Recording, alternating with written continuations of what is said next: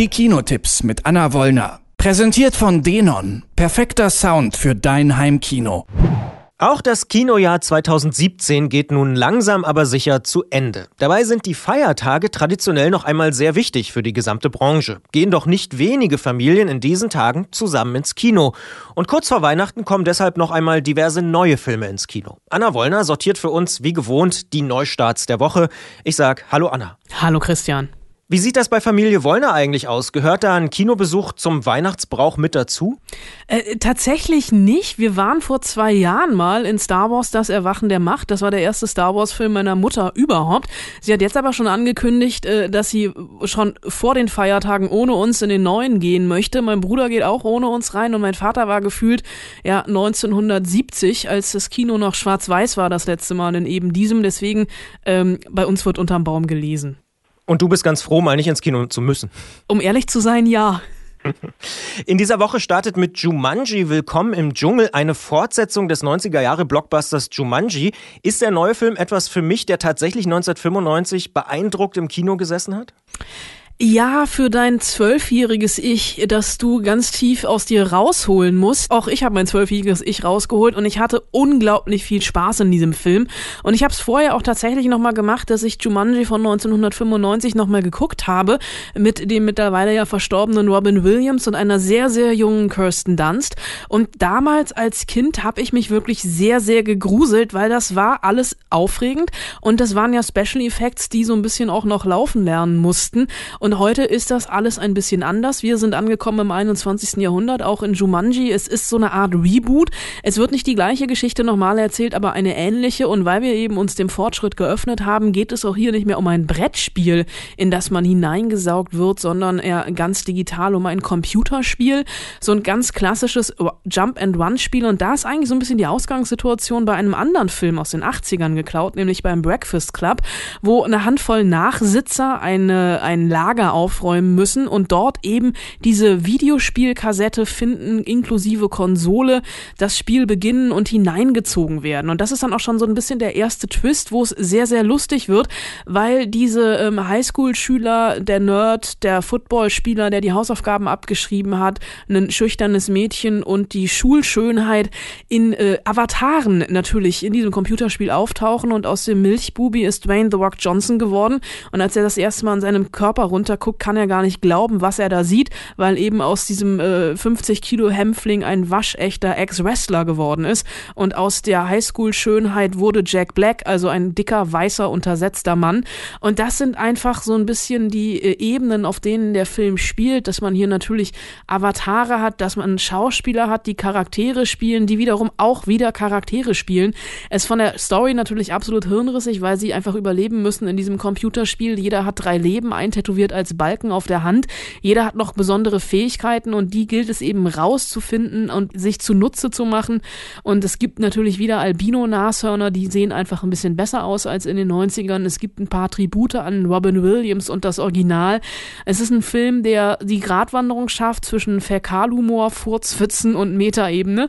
Und äh, ich muss ganz ehrlich sagen, äh, ich habe sehr, sehr viel gelacht und hatte sehr, sehr viel Spaß in Jumanji Willkommen im Dschungel, dass ich das so ein bisschen verbucht habe als Guilty Pleasure im Dezember. Ja, ich muss sagen, äh, so ganz abgeturnt hast du mich auf jeden Fall nicht mit der Beschreibung. Vielleicht gucke ich es mir tatsächlich an. Aber Stichwort Fortsetzung, gibt noch eine andere Fortsetzung diese Woche. Pitch Perfect 3. Ja, Pitch Perfect, eine Musikreihe, eine weiblich initiierte Musikreihe, die so ein bisschen das A Cappella-Singen wieder sexy gemacht hat mit Anna Kendrick und Rebel Wilson.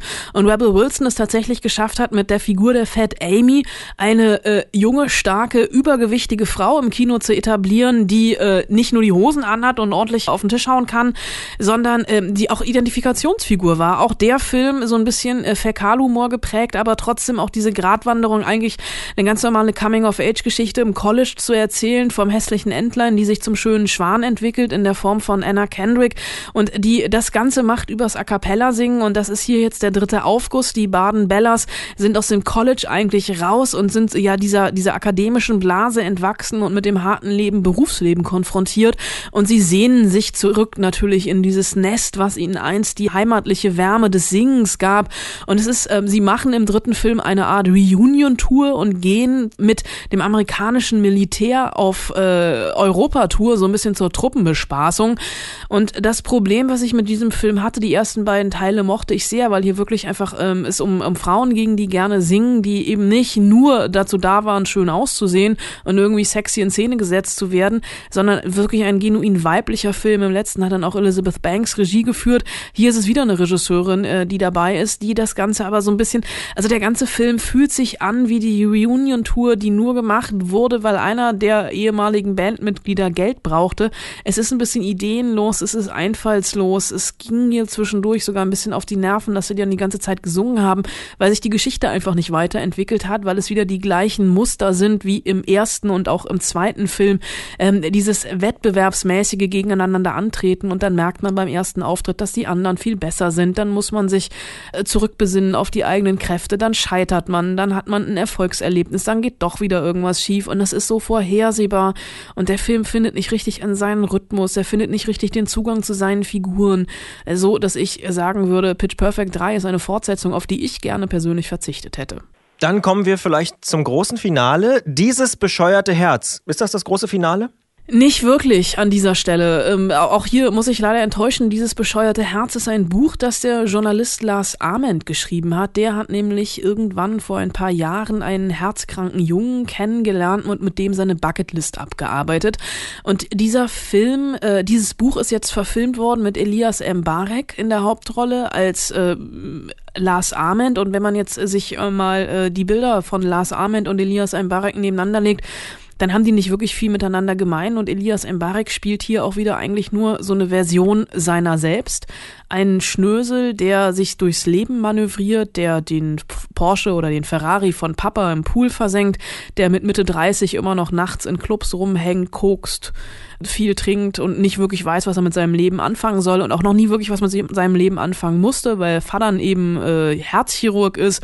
Die Villa äh, in Grünwald in München ist abbezahlt und ähm, der Vater versucht seinen Sohn äh, ein bisschen wieder auf den rechten Pfad der Tugend äh, zu bringen, indem er ihn eben einen 15-jährigen herzkranken Patienten an die Seite setzt, äh, David, und mit dem ähm, Herzenswünsche abarbeiten muss. Und diese Herzenswünsche, die reichen wirklich einfach von Bayern München, Bettwäsche über sich einmal verlieben verlieben zu eine Frau nackt sehen, ist da alles dabei und natürlich nähern die beiden sich an und es sind hier die Gegensätze, die da aufeinander zulaufen. Elias Mbarek, der spielt das natürlich äh, gewohnt charmant, aber er spielt es halt nicht, er existiert vor der Kamera einfach nur. Für mich die Neuentdeckung tatsächlich dann eher der kleine Junge der den Herzkranken spielt.